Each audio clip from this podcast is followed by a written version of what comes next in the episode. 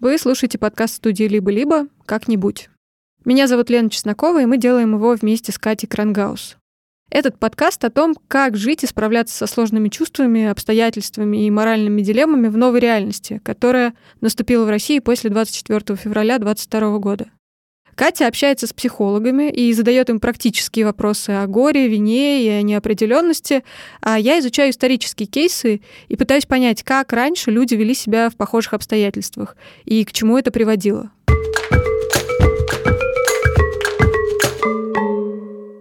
По моим ощущениям, когда первый шок от февраля прошел, россияне стали привыкать к войне, как бы это спорно ни звучало. Мы продолжили с ужасом читать новости, но уже два раза в день, а не двадцать. Мы стали выкладывать в соцсетях свою повседневную жизнь с какими-то маленькими радостями. И мы даже стали пытаться что-то планировать. И вот стоило всем немножко адаптироваться к новой реальности, как случилось 21 сентября. Владимир Путин объявил частичную мобилизацию, и в тот же день люди по всей стране стали получать повестки. Сотни тысяч россиян, в основном мужчины, тут же рванули к границам. Люди стали уезжать в Грузию, в Казахстан, в Монголию, в Финляндию, короче, кто куда может. И я лично помогала нескольким знакомым организовать переход через границу с Грузией, где я сейчас нахожусь. На момент записи этого выпуска из России только по первым прикидкам уехало где-то от 300 до 700 тысяч людей, и точной цифры пока нет. А под мобилизацию за первые две недели попали минимум 213 тысяч человек. До этого сентября в новейшей истории России мобилизацию официально объявляли дважды.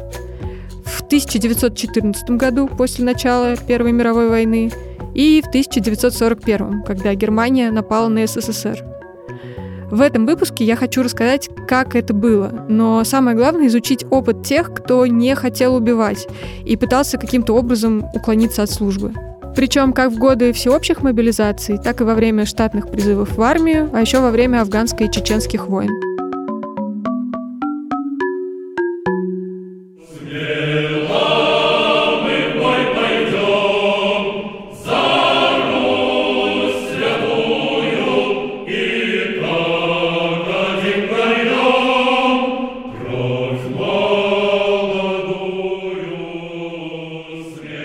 Это так называемая добровольческая песня, которую солдаты Российской империи пели во время Первой мировой войны. Мотив куплета заимствован у романса «Белая акация и грозди душистые». Припев — это мелодия гусарской мазурки, а слова народные. В антропологии есть такой термин — фольклор катастроф. Так называют шутливые или жизнеутверждающие произведения, которые рождаются во время или после событий с большим количеством жертв. Это такой коллективный способ пережить ад и не свихнуться. Но если вы были в Твиттере после февраля 22 года, вы понимаете, о чем речь. А сто лет назад вместо мемов были духоподъемные песни. Например, вот этот, который вы слышали.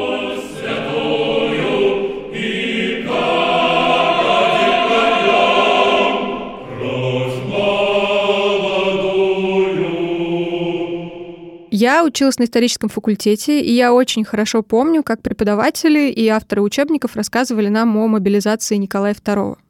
Есть такой историографический штамп, что в первые месяцы войны у подданных империи случился всплеск патриотических чувств. Типа народ сплотился против кайзера, который обижает славян на Балканах, и вот в едином порыве все отправились защищать этих славян, родину и царя. В Петербурге толпы людей громили немецкое посольство и германские магазины, и еще приветствовали речь императора, который в первый день войны объявил о мобилизации с балкона Зимнего дворца. Но когда я стала готовить этот выпуск и внимательно изучать тему, оказалось, что порыв был не такой уж единый. Историк Владислав Аксенов, который написал книгу «Слухи, образы, эмоции, массовое настроение россиян в годы войны и революции», пишет, что патриотическая эйфория охватила в основном интеллигенцию, мещан и часть студентов. При этом крестьяне, а Российская империя начала XX века была именно крестьянской страной. В лучшем случае там угрюмо молчали, а в худшем устраивали пьяные беспорядки. Я попозже чуть-чуть о них расскажу. Мобилизацию, кстати, объявили в июле, то есть в самый разгар полевых работ. И вот у добровольческой песни, которую вы слышали пару минут назад, были десятки народных вариаций, включая вот такую антивоенную. Смело мы в бой пойдем, а я останусь. С частью хозяйственной я не расстанусь. Считается, что за время Первой мировой войны в Российской империи мобилизовали почти 16 миллионов человек. И среди них, особенно в первые месяцы, были добровольцы, как я уже говорила, в основном из числа интеллигенции и студентов. В первые дни войны в крупных городах действительно проходили манифестации в поддержку Романовых и русской армии, но многие современники видели в них не столько какой-то патриотический порыв, сколько смесь любопытства, возбуждения и даже какого-то невроза. Кстати, известно, что с началом Первой мировой в городских больницах стало больше сумасшедших. А еще в полицейской статистике тех лет отмечался всплеск шпиономании, и в сводках уточняется, что доносы часто писали психически неуравновешенные лица. Вот еще одна сводка от лета 2014 года, когда по городам расклеили такие красные листки с объявлением о мобилизации. Тысячные толпы манифестировали по улицам с пением революционных песен и с криками «Долой войну!». Нередко и стоявшие около участка заплаканные и убитые горем женщины кричали сквозь слезы «долой» и призывали кричать других. А на следующий день после объявления мобилизации один петроградский студент описывал в письме товарищу манифестацию, которая двигалась от Лавры к Дворцовой площади. Рабочие, запасные и провожающие их поют Марсельезу со словами «Царь-вампир пьет народную кровь». Естественно, я выбежал на улицу и присоединился к толпе.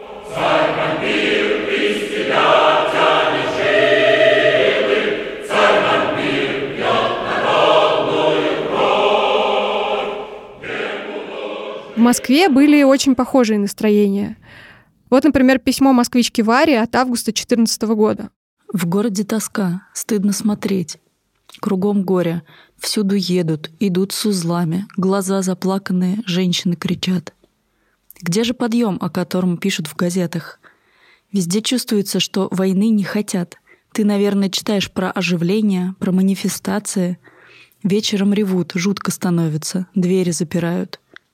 Сегодня получила письмо из деревни. Пишут. Кругом один ужас. Крики, стоны и рыдания не прекращаются. Еще одна деревенская примета времени — пьяные драки и беспорядки.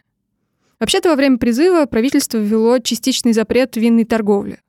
Он не распространялся на дорогие рестораны первого разряда, в которых действовал дресс-код. И в итоге бедняки обходили этот запрет, надевая на повседневную одежду белые воротнички и манжеты — ну а в деревнях просто массово пили суррогат. И из-за этого в 2014 году официальная смертность от алкогольных отравлений очень выросла. При этом, строго говоря, пьяные деревенские сходки и драки трудно назвать какими-то идеологическими антивоенными выступлениями. Судя по источникам, мобилизованные крестьяне воспринимали призыв на войну фаталистически и вообще-то уклоняться не собирались. Философ Федор Степун который тоже служил в армии во время Первой мировой, в воспоминаниях сформулировал эти настроения так. «Царь приказал, Бог попустил, деваться некуда, а, впрочем, на миру и смерть красна».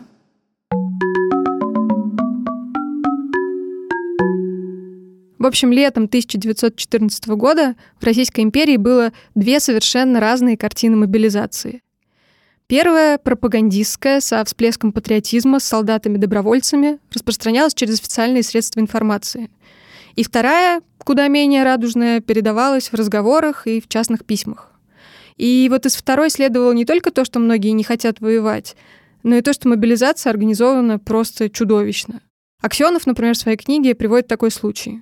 В Верхотурском уезде Пермской губернии в августе произошли беспорядки, в которых участвовало более 500 новобранцев. Все эти люди прибыли на станцию Шайтанка, чтобы отправиться на сборный пункт, но их эшелон опаздывал. Новобранцы пошли гулять по окрестностям, нашли где подпольно купить вино и к вечеру явились на станцию, мягко говоря, не в самом вменяемом состоянии.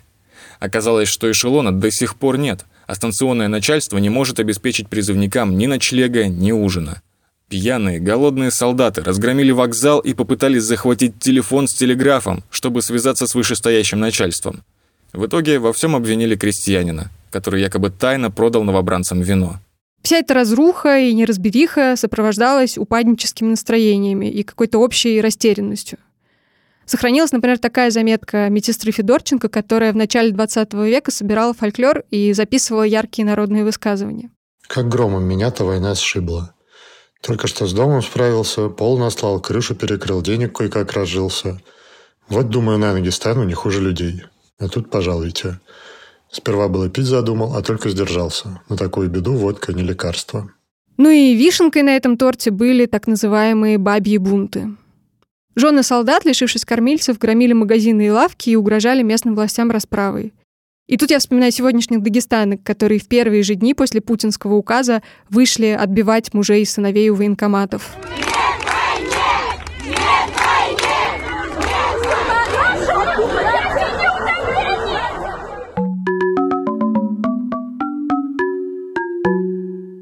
Через неделю после того, как Путин объявил мобилизацию, мои коллеги из издания «Холод» выпустили гайд «Как откосить от призыва». Помимо относительно легальных лайфхаков, типа уехать из России, установить ребенка, игнорировать повестки или лечь на операцию, там есть и рисковые способы. Можно, например, принять наркотики, симулировать сотрясение мозга или имитировать шизотипическое расстройство. Так вот, на самом деле все это уже было сто лет назад. Только вместо симуляции люди наносили себе реальные увечья. Историк Александр Асташов пишет, что в 2014 году среди населения империи тоже распространялись такие вот самодельные списки способов уклонения от военной службы. И там в разное время был самострел, отрубание пальцев и впрыскивание под кожу всякой гадости, например, карболовой или азотной кислоты. Они обе вызывали опухоли, которые со временем проходили. Некоторые заливали в уши бензин, чтобы вызвать временную глухоту. При этом членовредительство с целью уйти от мобилизации вообще-то было уголовно наказуемо. Например, один из белых офицеров в воспоминаниях пишет про молодого крестьянина, который, когда узнал, что его призывают в армию, отрубил себе топором указательный палец на правой руке. Суд, состоявший из украшенных орденами гвардейских полковников, приговорил подсудимого к пяти годам арестантских род. Несчастный, чахлый, маленький человечек, охраняемый двумя громадными кавалергардами в касках, слушал все это с полным равнодушием. Были и более лайтовые способы не воевать. Ну, например, некоторые военные обязанные вместо себя на медицинское свидетельствование отправляли инвалидов, людей буквально без рук, ног и глаз, которые за небольшую плату получали для них освобождение от службы. А некоторым рабочим, например, сотрудникам оборонных предприятий, давали бронь-отсрочку. И те, кто по каким-то причинам не смог ее получить, на последние деньги подделывали паспорт, меняли место жительства и пытались устроиться в других регионах. Считается, что всего за годы Первой мировой войны от армии уклонилось или дезертировало около двух миллионов человек. И все это сопровождалось огромным разочарованием в стране, в царе, в соотечественниках и вообще в жизни. В итоге, как вы все знаете, империя рухнула, случилась революция и началась новая война, на этот раз гражданская. И вот там с дезертирством дела обстояли не сильно лучше.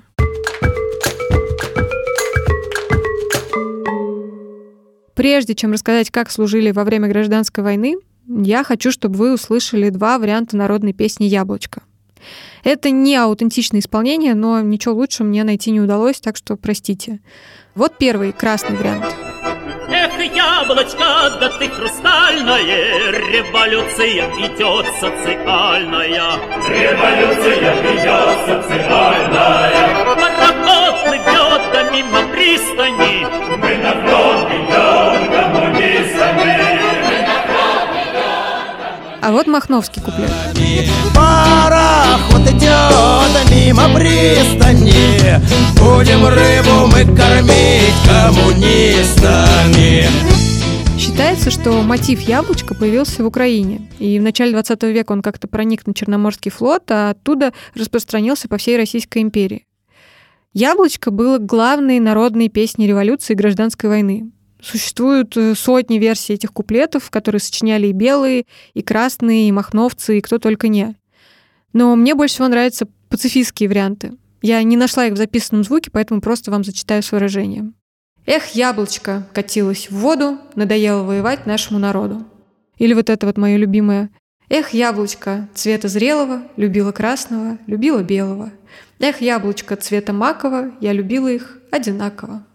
Мне кажется, эти сотни версий «Яблочка» очень наглядно показывают, как было устроено российское общество, а значит и армия времен революции. Единицы четко понимали, за что они воюют, а большинство просто как-то вяло пыталось прибиться то к одной, то к другой стороне и устав от бессмысленных стычек.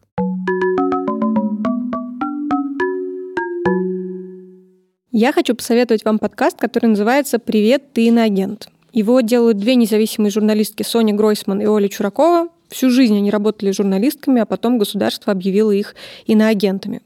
Изначально это был подкаст в формате реалити о том, как э, девочки живут с новым статусом, но сейчас Соня и Оля зовут в подкаст совсем разных героев, героев и злодеев нашего времени и разбираются в злободневных вопросах. Например, в одном из выпусков они говорили с уволившимися после войны сотрудниками ТАСС и Russia Today, а в другом о том, зачем 24-летние парни и девушки выдвигаются на выборы в 2022 году. Слушайте «Привет, ты иноагент». Ссылку мы оставим в описании этого эпизода. В начале войны армия какое-то время была добровольной. Но потом большевики поняли, что так дело не пойдет, они так никого не соберут, и в 18 году впервые объявили призыв. И это было полная фиаско, потому что в военкоматы явилось только чуть больше трети от всех военнообязанных. Крестьян ловили, силой загоняли их в казармы, а они потом при любом удобном случае снова бежали домой. И вообще приметой времени стали дезертиры, которые скрывались в деревнях и городах. Демограф Михаил Бернштам пишет, что всего за годы гражданской войны только из Красной армии дезертировало от 2 до 4 миллионов людей. Вообще-то поначалу советская пропаганда трактовала дезертирство как прогрессивное революционное явление и признак болезни старого государства. Но когда люди стали массово уклоняться от призыва в Красную армию, то есть фальсифицировать документы о болезни, подкупать военкомов самогоном или просить родных, чтобы те написали на фронт, что дома беда, потому что тогда солдаты могли отпустить в отпуск, то стало ясно, что надо что-то делать. С 18 года большевики стали создавать систему территориальных комдезов, комиссий по борьбе с дезертирством. Комдезы ввели штрафы и даже тюремные сроки для тех, кто дезертиров укрывал. А семьи солдат, которые отказывались служить, стали лишать пенсий, выплат, пособий, а у некоторых даже конфисковывали имущество. Но самой жесткой мерой было заложничество. С середины 19 года членов семей уклонистов стали брать заложники и заключать в тюрьмы, и их не выпускали оттуда, пока человек не вернется на службу. А еще комдезы штрафовали соседи дезертиров, забирали у них деньги и скот. В общем, это была такая круговая порука. Ну и самым главным репрессивным методом борьбы с дезертирством были расстрелы. Проблема в том, что даже самые суровые методы применяли довольно хаотично. В стране был бардак, и о нормальном судопроизводстве речи не шло. И из-за этого эффективность борьбы с дезертирством была ну, очень низкой. Чтобы хоть как-то выправить ситуацию, власти стали устраивать такие недели добровольной явки. В эти дни можно было прийти в свой военкомат, покаяться и без всяких санкций отправиться на службу. Но проводили эти недели слишком часто, примерно раз в 2-3 месяца. И в итоге мера оказалась не просто бесполезной, она спровоцировала новый рост дезертирства. Потому что солдаты, которые знали, что скоро будет неделя добровольной явки, сбегали домой и потом, как ни в чем не бывало, возвращались в свою часть.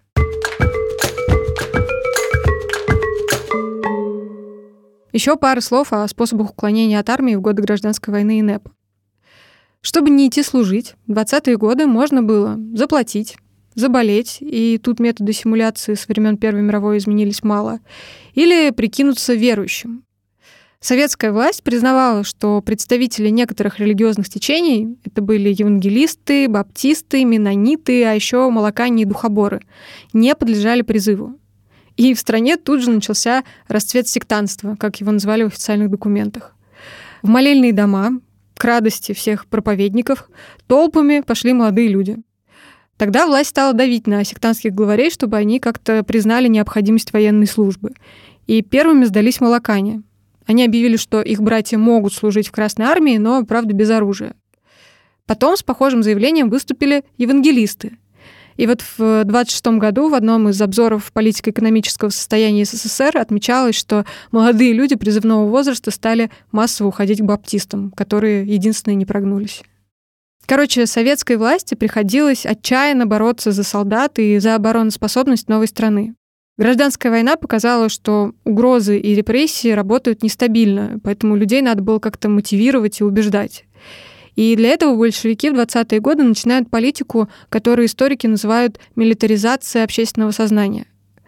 Власть формирует образ России как осажденной крепости. И надо сказать, что этот образ прошел через всю советскую историю, и Владимир Путин его успешно культивирует до сих пор. Газеты, радио, карикатуры в красных уголках наводнили утверждения типа «Великие державы хотят сорвать советский проект», «Империалисты готовят новую войну за передел мира». Весь властный дискурс был насыщен соответствующей лексикой. Боевой план, боевая подготовка, готовка к труду и обороне и все в таком духе. Но если вы думаете, что люди во все это верили, то это неправда. Например, в одной из архивных сводок э, ячеек ВКПБ о настроениях населения политорг пишет следующее. Работа по внедрению в сознание неизбежности войны проведена недостаточно. У народа успокоительные настроения, что войны пока не будет и беспокоиться не о чем. Конечно, когда реальная война все-таки началась, ситуация изменилась. В 1941 году граждане почувствовали себя защитниками родной земли от внешней угрозы. И миллионы людей были готовы пойти на фронт по первому призыву.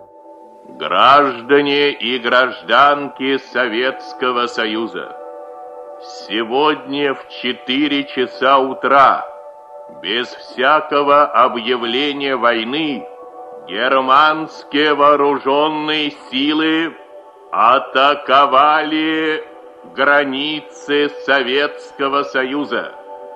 Началась Великая Отечественная война советского народа против немецко-фашистских захватчиков. За первые восемь дней Великой Отечественной войны в армию призвали 5,3 миллиона людей, а к концу 1941 года мобилизовали более 14 миллионов. Происходил призыв так. В городах повестку из военкомата приносили домой, а в деревнях — сельсовет. Прямо на повестке указывал, что администрация предприятия должна немедленно освободить призывника от работы и выдать ему деньги на две недели вперед. На обороте были всякие уточнения, типа остричь голову наголо, иметь с собой документы и продукты, громоздких вещей не брать. Параллельно с мобилизацией бойцов власти бронировали специалистов для работы на военных заводах. Эти люди получали отсрочку от службы. Еще броня отсрочка была у комбайнеров и трактористов, которые были заняты на уборке урожая.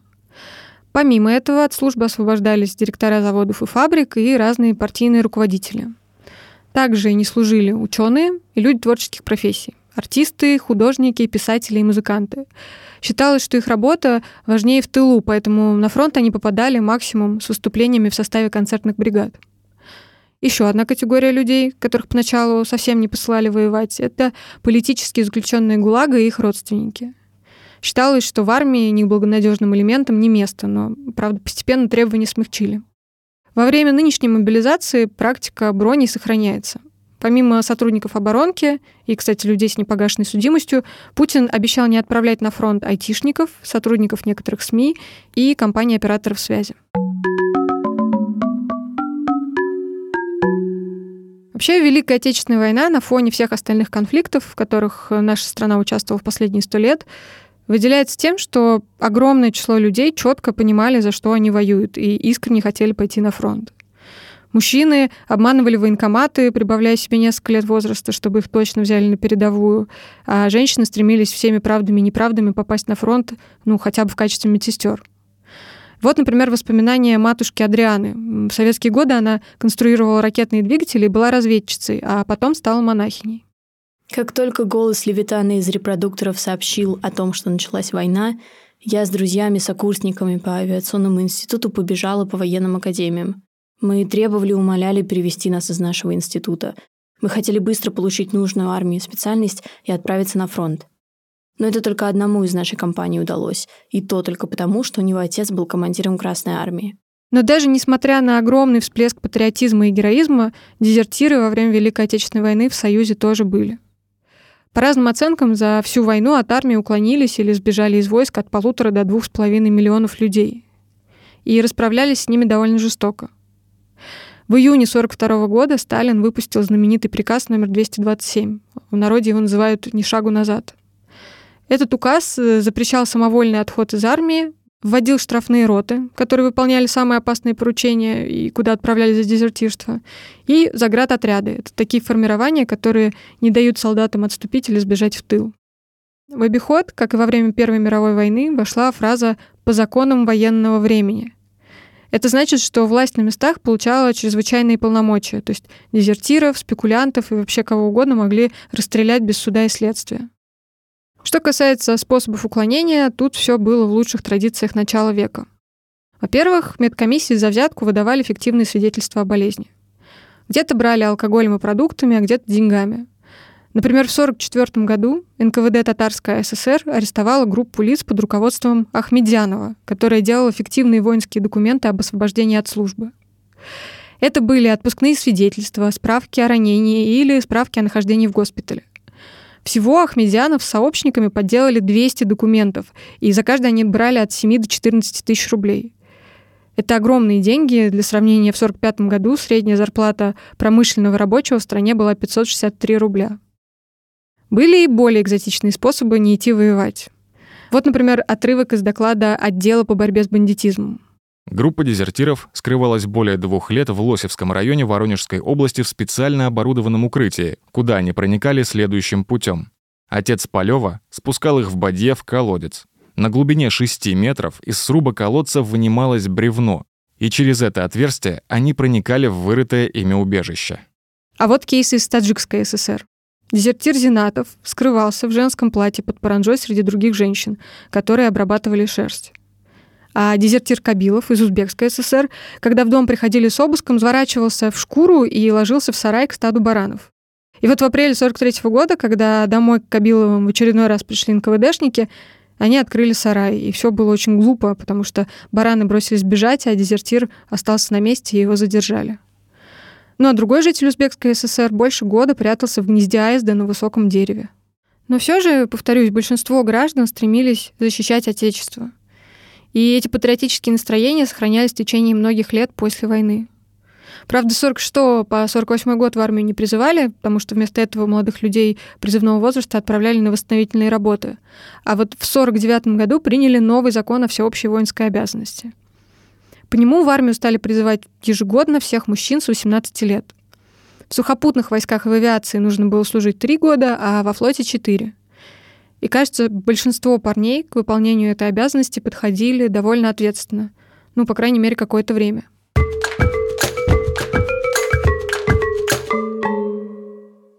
В СССР было как? Если парень в армию не пошел, значит, он какой-то дефективный считался. Понимаете? И все старались попасть в армию, пройти службу. А иначе, честно говоря, э, девки с тобой гулять не будут. Вот. Вот такой был принцип. Сейчас, наоборот, кто от, отлунил, тот считается таким. Это отрывок из подкаста «Шурави», который мой коллега, журналист Сергей Простаков, сделал в 2019 году, к 40-летию с начала афганской войны. Только что вы слышали воспоминания одного из ветеранов, который добровольно отправился за речку. Так советские солдаты называли командировку в Афганистан, имея в виду, что советско-афганская граница проходит по Амударье. В 1979 году военное руководство СССР предполагало, что это будет молниеносная военная операция. Надо было помочь дружественному коммунистическому режиму бороться с мусульманскими повстанцами, и Минобороны Союза ввело войска. В итоге этот конфликт затянулся на десятилетия, и многие считают, что эта затяжная неоправданная война стала одной из причин распада Союза. Но мне в контексте этого выпуска афганская война интересна как одна из причин трансформации отношения советских людей к службе в армии. Изначально все было вот преимущественно так, как говорит герой Шурави. Не служил, значит, не мужик. Но одно дело отмаршировать три года учебной части, и совсем другое попасть на реальную войну. С самого начала в Афганистан отправляли не только профессиональных военных, но и солдат-срочников после трех месяцев тренировочных лагерей. На войне они проводили в среднем по полтора-два года, и по мере того, как военные стали возвращаться из-за речки домой, кто-то живой, а кто-то грузом 200, по Союзу поползли неприятные слухи о том, как все устроено в Афгане. Вот, например, еще один кусочек из «Шурави». Ну, а пересылка, это, конечно, пересылка, пересылка. В общем, вспоминать ее не хочется, как и Афганистан даже. Ну, потому что это были дикие просто условия. Это, может быть, ну, неприбранные, грубо сколоченные эти помещения, где стоят просто голые кровати. Хорошо, если на них еще лежит матрас. Никакого белья, никакого питания, ничего не было организовано так, как это положено, как действительно должно быть положено, отправляя людей на войну вот, через речку. Бегали, сами искали матрасы, бегали, сами искали эти простыни, вот, чтобы что-то как-то хоть нормально более существовать и а, обустроить свой быт. Мне, кстати, кажется, что это воспоминание очень рифмуется с недавним видео, которое широко разошлось в интернете. В Алтайском крае сотрудница военной части инструктирует новобранцев перед отправкой в Украину. Так, потом что? Спальники. Однозначно будете спать, где придется. Плюс туристические коврики или замена, ну поняли, да, все? Это все свое, мальчишки. Вам форму, все, что армия, вам броню, вот это все, что касаемо военного. Этого ничего нет. Наших мужиков мы сами все укомплектовали. По медицине тоже. Так, мужики, только не ржать. Жен, девушек, матерей просите, прокладки. Плюс самые дешевые тампоны. Тампоны знаете для чего? Нет. Пулевое ранение прям туда вводите и все. Начинает разбухать и придавливать стенки. Мужики, сами о себе позаботьтесь, пожалуйста. Конечно, не все ветераны Афгана вспоминают о войне плохо. Для многих это был чуть ли не самый яркий период в жизни, о котором они потом тосковали на гражданке. Участники той войны организовали много сообществ и фондов, они до сих пор встречаются, помогают друг другу. И все-таки афганская война последняя война, в которой участвовали советские войска, навсегда изменила наше общество. Корреспондент коммерсанта Евгений Жирнов, который много лет изучает историю российской армии, пишет, что с конца 70-х в СССР распространилась мода еще в раннем возрасте записывать медицинские карты мальчиков симптомы психических заболеваний типа лунатизма, эпилепсии и разных неврозов. Но это чтобы потом не призвали. А после 1989 года, когда Союз вывел войска из Афганистана, проблема уклонения стала еще острее. Дело в том, что престиж службы в армии упал ниже плинтуса. Руководство страны так толком и не объяснило, зачем нам нужен был Афган и чего советская армия там добивалась целых 10 лет. По воспоминаниям героев подкаста «Шурави», одна из самых обидных фраз, которую они слышали от окружающих на гражданке, «Мы вас туда не посылали». Афганцам полагались льготы, социальные привилегии. Их, например, как и ветеранов Великой Отечественной, должны были без очереди пускать к врачам. Многих все это дико бесило, и это отражалось на отношении людей к бывшим военным. Риски для жизни, контузии, потерянные на войне друзья — все это оказалось никому не нужным. Молодые парни смотрели на этих искалеченных мужчин со сломанной жизнью и понимали, что они в армию никогда не пойдут.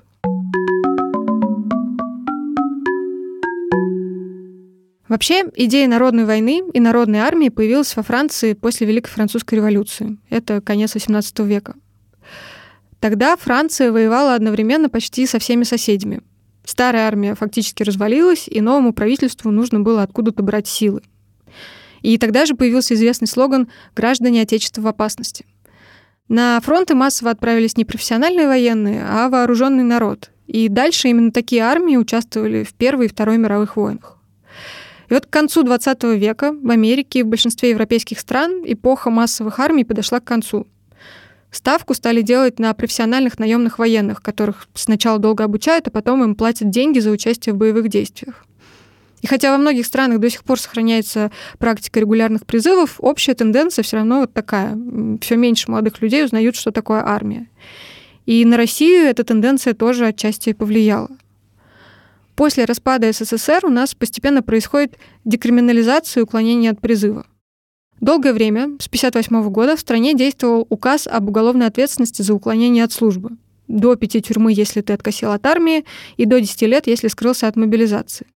При Ельцине в Уголовном кодексе Российской Федерации появилась более мягкая 328 статья. По ней за уклонение от службы в армии человеку грозит либо штраф до 200 тысяч рублей, либо лишение свободы до двух лет. Ну и на практике дело чаще всего ограничивается штрафом. И вот за день до сентябрьской мобилизации Путин внес изменения в эту статью. Теперь за отказ от участия в военных действиях солдатам грозит от 3 до 10 лет. И столько же за добровольную сдачу в плен и дезертирство. А за мародерство вообще до 15 лет лишения свободы. Хорошо, что пока за уклонение от обычного призыва наказание осталось прежним. Как показал опыт последнего месяца, миллионы российских мужчин категорически не хотят отправляться на войну. Наверняка многие, как и в годы Первой мировой, гражданской и афганской войн, просто не понимают, зачем и против кого Россия воюет. Но еще на ситуации сказалось то отношение к армии, которое сформировалось в России в 90-е нулевые годы, то есть после двух чеченских войн.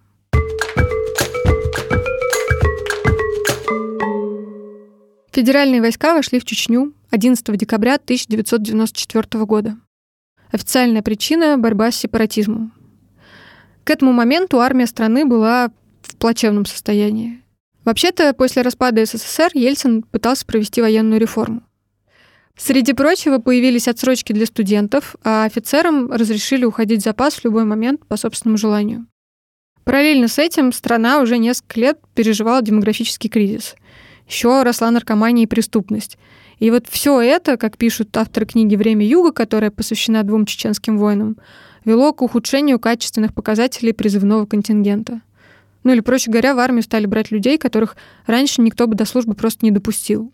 Воевать в Чечню поехали в том числе новобранцы без отбора и опыта, с ментальными и соматическими болезнями.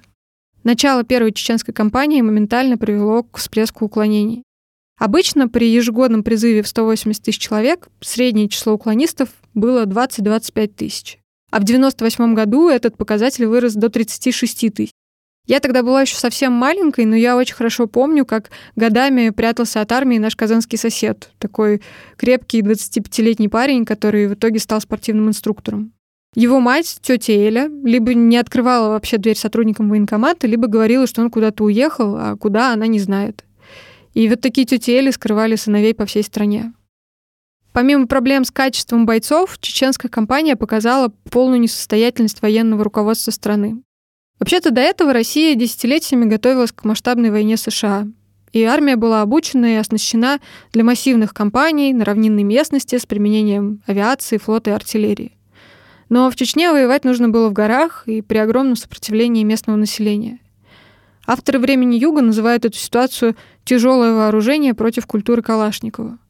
Чтобы хоть как-то улучшить ситуацию на фронте, руководство страны пыталось активно привлечь туда контрактников – но ну и тут все было не слава богу. Им стали задерживать зарплаты, военные бунтовали, обращались в суды, и в итоге в 2001 году Путину пришлось лично лететь в Чечню, чтобы разобраться с выплатами офицерам. Получается, что служба по контракту тоже была дискредитирована.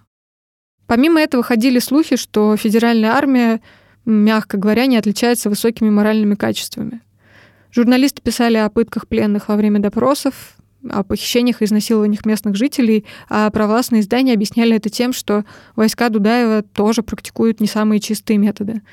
Мне кажется, это так себе оправдание. К концу второй чеченской кампании нежелание служить стало совсем массовым. Например, весной 2002 года целые подразделения ОМОНа отказывались выполнить приказ выдвинуться в Чечню, и их при этом даже поддерживали их региональные власти.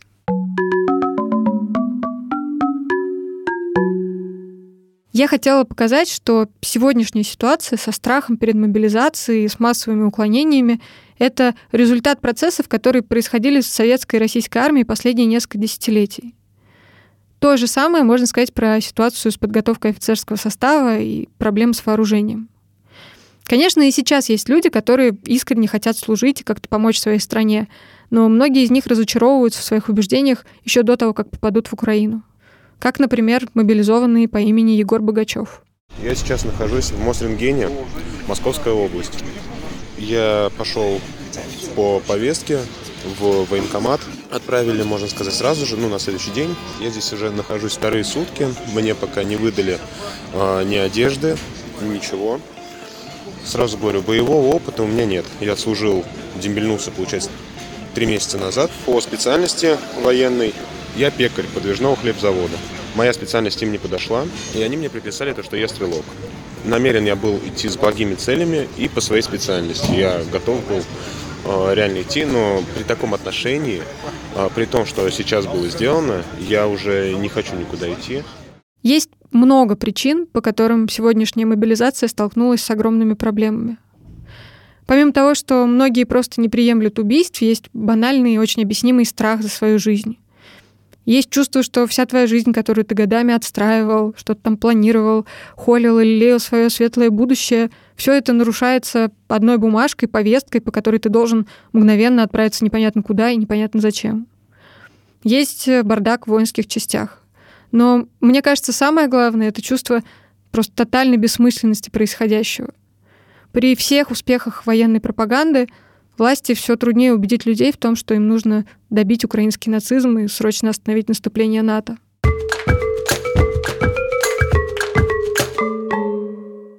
Я начала этот выпуск с народных военных песен, у которых помимо милитаристских версий есть, если не пацифистские, то как минимум антивоенные.